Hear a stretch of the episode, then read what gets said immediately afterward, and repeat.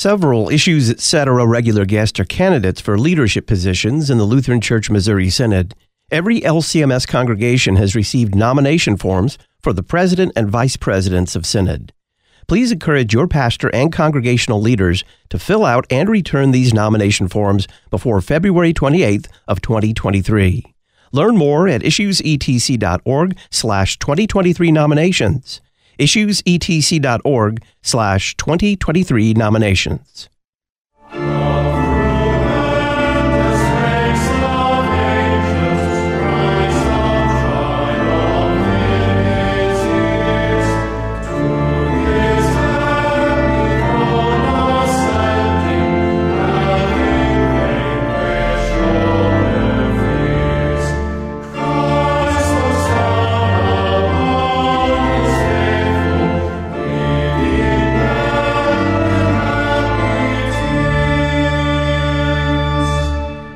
Ascension hymn Up Through Endless Ranks of Angels, sung by the Lutheran Public Radio Choir. When Jesus ascends into heaven, he does move. He goes up into heaven. But does that mean he is no longer here with us? And why do the disciples suddenly, after his ascension, it says in Luke's account, they worshiped him? Welcome back to Issues Etc., coming to you live from the studios of Lutheran Public Radio in Collinsville, Illinois. I'm Todd Wilken. Thanks for tuning us in. We'll be teaching a Sunday school lesson on Jesus' ascension in Luke 24 and then retold by Luke again in Acts chapter 1. Pastor Tom Baker of Law and Gospel will be our guest. Then we'll spend some time with Lyman Stone. He's author of a column for the Issues Etc. journal titled Wittenberg Trail from Despair to the Real Presence of God, a former Methodist. will explain some of the Asbury University revival to us. Pastor Tom Baker hosts a radio show called Law and Gospel. For almost 30 years, he met monthly to prepare his Sunday school teachers for the classroom. Tom, welcome. Uh, thank you. Does Jesus' ascension into heaven mean that he is absent from us here on earth? The analogy I would use is let's say that I have a, a friend who moves to another city and I've been good friends with him. Maybe we've gone out to eat dinner and such he's absent, but he's not absent because in today's society, we have telephones, we have the internet. Uh, you can phone people and actually see them on the telephone. And so, yes, he's absent from moving out of the city, but he is not really absent because I can be in touch with him a lot. This is what happened with Jesus he left the earth ascending to heaven, but he ascended to the right hand of God, and he now becomes our defense attorney in contrast to the Satan, who was our prosecuting attorney. Moreover, Jesus becomes our prophet, priest, and king in heaven, which means he not only continues to speak to us through worship and reading the Bible, he also prays for us as the priest did in the Old Testament.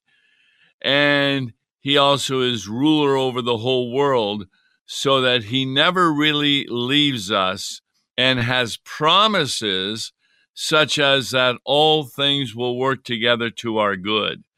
So, in a sense, he may be absent, but he's still present for us. Luke tells us that Jesus opened his disciples' minds to understand the scriptures. What does that mean? I've been on this kick for about three months now on my regular Law and Gospel program that I say it's not only important for the pastor to help you understand the original meaning of the Hebrew, the Greek, and the Aramaic, but also the English. In other words, people can read the English Bible and still be confused as to what it says about Jesus. The Pharisees knew the Hebrew real well, and yet they, many of them, did not believe that Jesus was the Messiah. So, what does it mean that he really helped them to understand. That's actually in the previous verses chapter 24, when he's on the road to Emmaus that we talked about last week, two of the disciples, they were under the impression that he had died on the cross. They knew that. They had also heard from women that he had risen from the dead, but they were totally confused. So, verse 27 says what Jesus did. He first asked them, Was it not necessary that the Christ should suffer these things and enter in his glory? And verse 27 says, And beginning with Moses and all the prophets, he interpreted to them in all the scriptures the things concerning himself. That is the goal of every pastor in a worship service. We repeat what Jesus has revealed in the Old and the New Testament. Remember the Transfiguration. This is my beloved Son, says the Father, in whom I well pleased. And then he adds, Listen to him. And therefore, when you listen to Jesus, he explains his messiahship, his being the Christ, and finally, people come to understand that he is God. Jesus says, I'm going to send you what my Father has promised. What's he talking about? What he's talking about is he's going to provide them with the gift that he has promised through the Father. That's in verses 48 and 49 of Luke 24. You are witnesses of these things, and behold, I am sending the promise of my Father upon you. But stay in the city until you are clothed with power from on high. And it's very clear what he's talking about because the ascension is talked about in Luke chapter 24 and also in Acts chapter 1. And in chapter 1, Jesus indicates to them what the promise is. He says, You will receive power when the Holy Spirit has come upon you and you will be my witnesses in Jerusalem and in all Judea, Samaria, to the ends of the earth.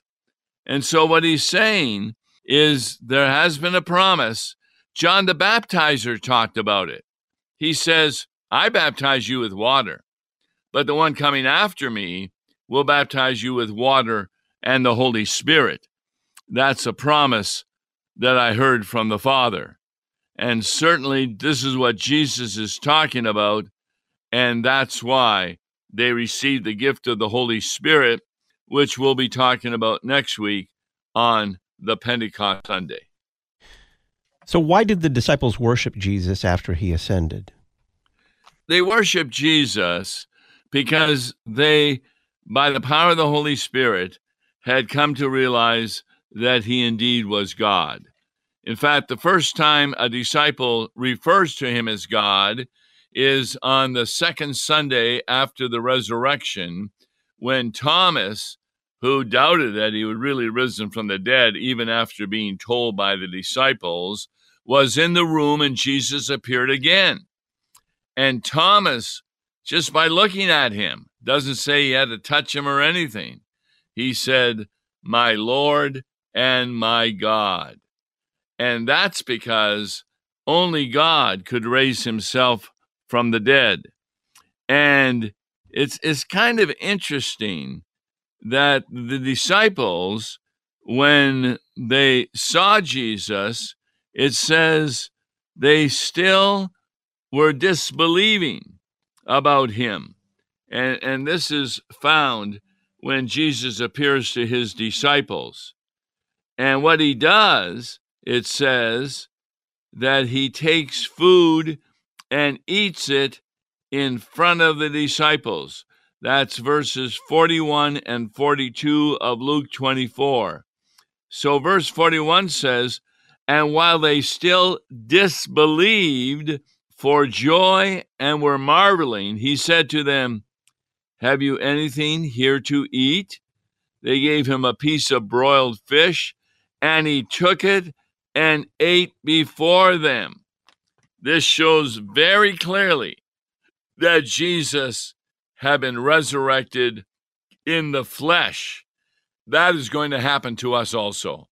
We also will be resurrected in the flesh on the day of judgment when our bodies that may be in graves or wherever are again reunited with our spirit to live in the flesh in the eternal feast with Jesus.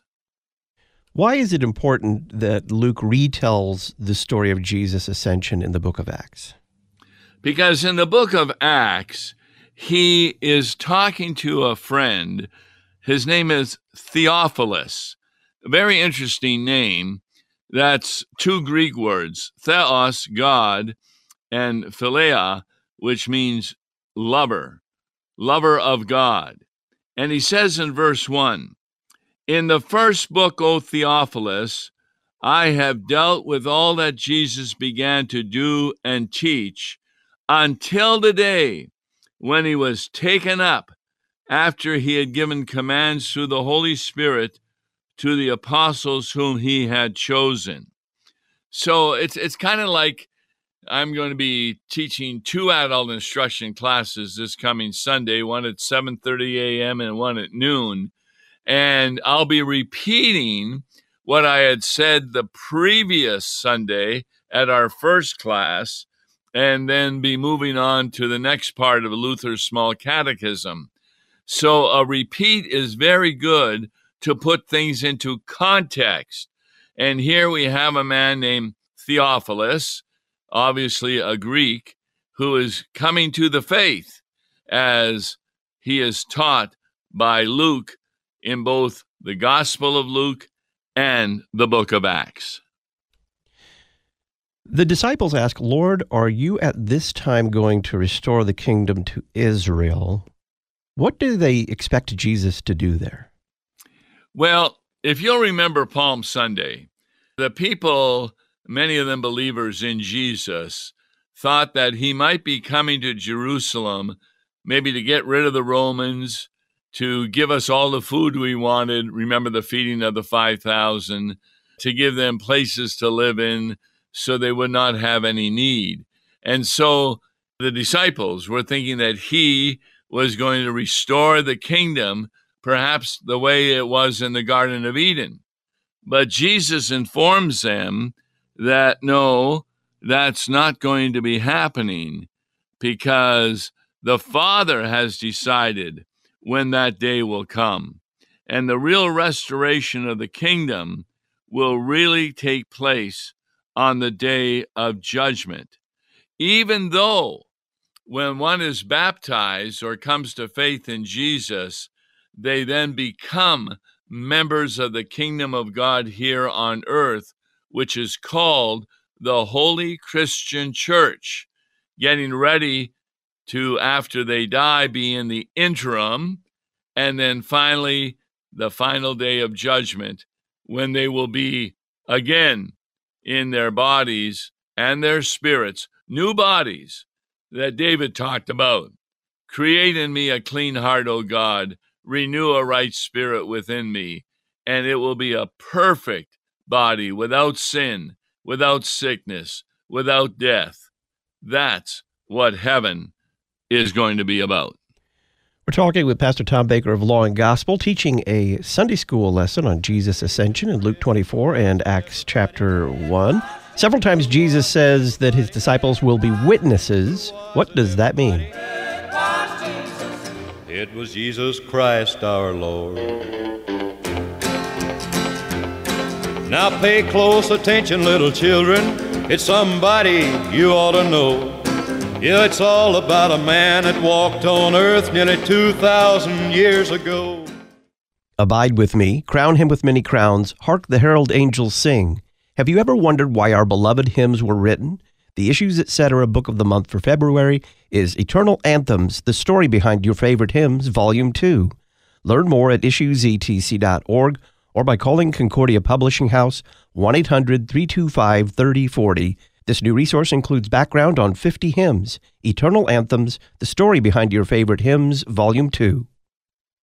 Save the date. The 2023 Lutherans for Life National Conference is October 11th through 13th at the Holiday Inn Cincinnati Airport in Erlanger, Kentucky, with visits to the Ark Encounter and Creation Museum. Look for more information in early 2023 at lutheransforlife.org/conference. Lutherans for Life, equipping Lutherans and their neighbors to be gospel-motivated voices for life. lutheransforlife.org. Equipping the priesthood of all believers. You're listening to Issues, etc. We often hear that all of Holy Scripture is written about Christ, but do you know where to find him in books like 1 Kings?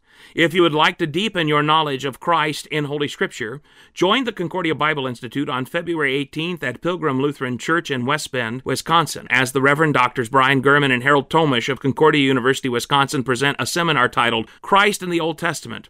To register, call our office at 262 334 0375 or visit concordiabible.org.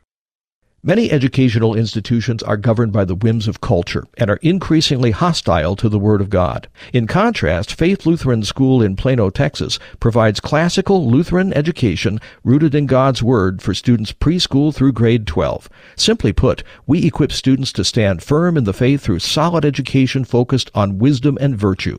We offer in-person instruction as well as live online classes for remote learning. To learn more, visit flsplano.org. flsplano.org.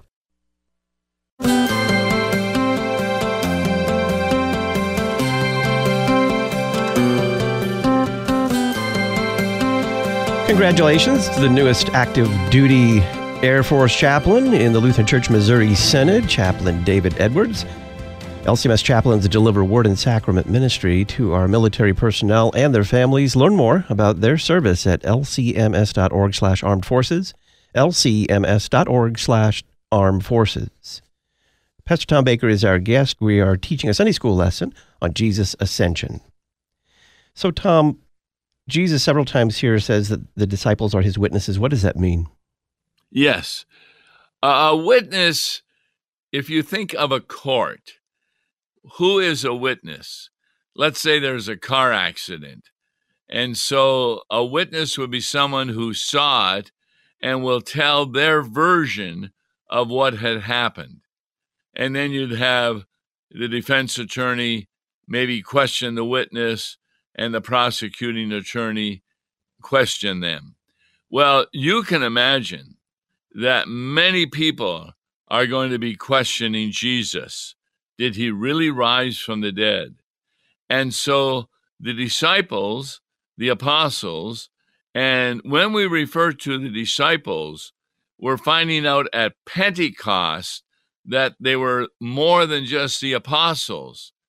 And they spoke in other tongues, speaking in the languages of the people who had come to the Pentecost celebration to hear explained to them who Jesus was, why what happened to him happened, and why he has risen into heaven and is now our prophet, priest, and king, and therefore present for us.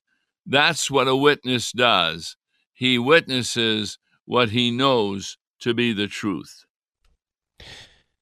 What do the angels tell the disciples after Jesus has ascended?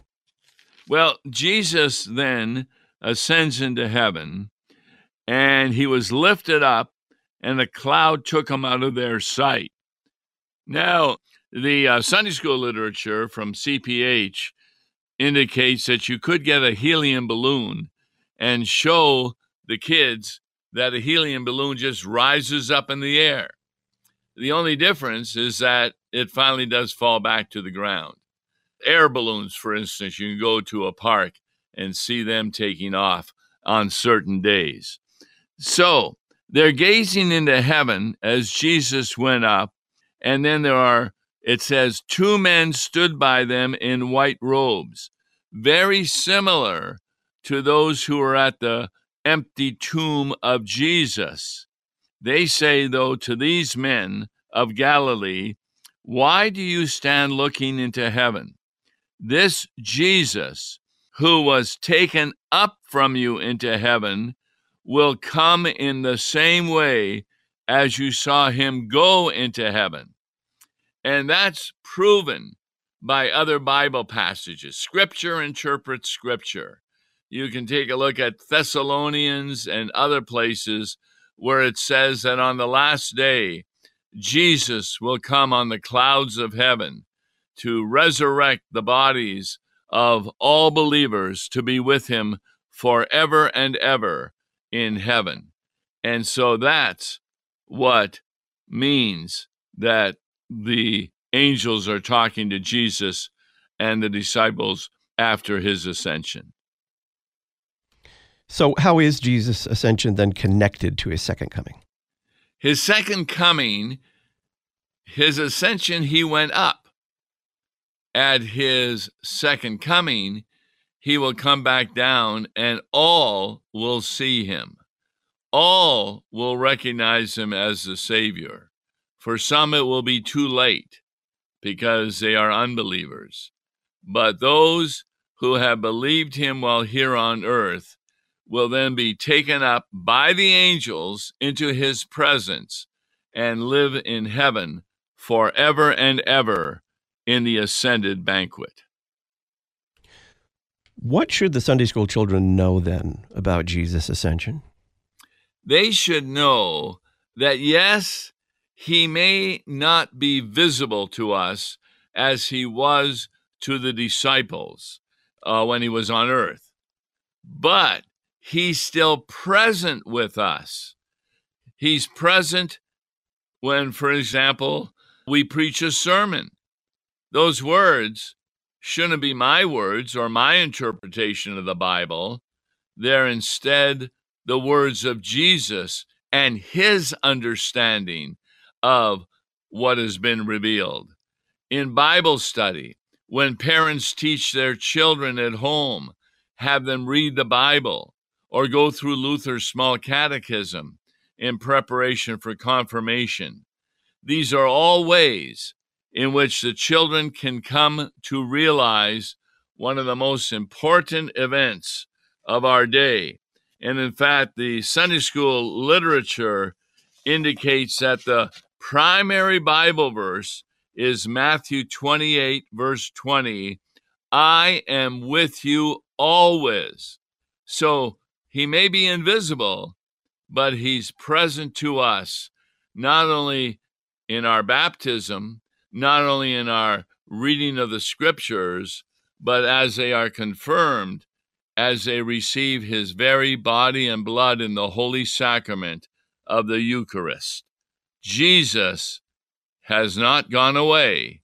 He's just present in a different supernatural way.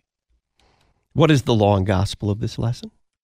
The law is that a lot of times we don't see Jesus, we don't hear his voice like the apostles did and other people did. And so we're not sure he's really active in our lives. But then when we read the gospel, we hear promise after promise that he who has ascended into heaven has done so to prepare a place for us. And while he's preparing that place for us, he also promises always to be with us. Never will we be left alone. Never will we say to the Father, my God, my God, why have you forsaken me? That is, why have you left me alone? Because God the Father will never leave us who believe in Jesus alone, because we have Jesus in us, we have the Holy Spirit in us, and therefore the Holy Trinity keeps the promises that were given in the Old Testament and the New Testament, which the Sunday school teachers are privileged to share with the Sunday school students. Pastor Tom Baker is host of a radio show called Law and Gospel. For almost 30 years, he met monthly to prepare his Sunday school teachers for the classroom. For more information on Law and Gospel, visit the Talk on Demand archives page at issuesetc.org. Tom, thanks. And uh, thank you. When we return, we'll talk about the Asbury University revival. It's winding down after nearly two weeks, or maybe more than two weeks. How did it start?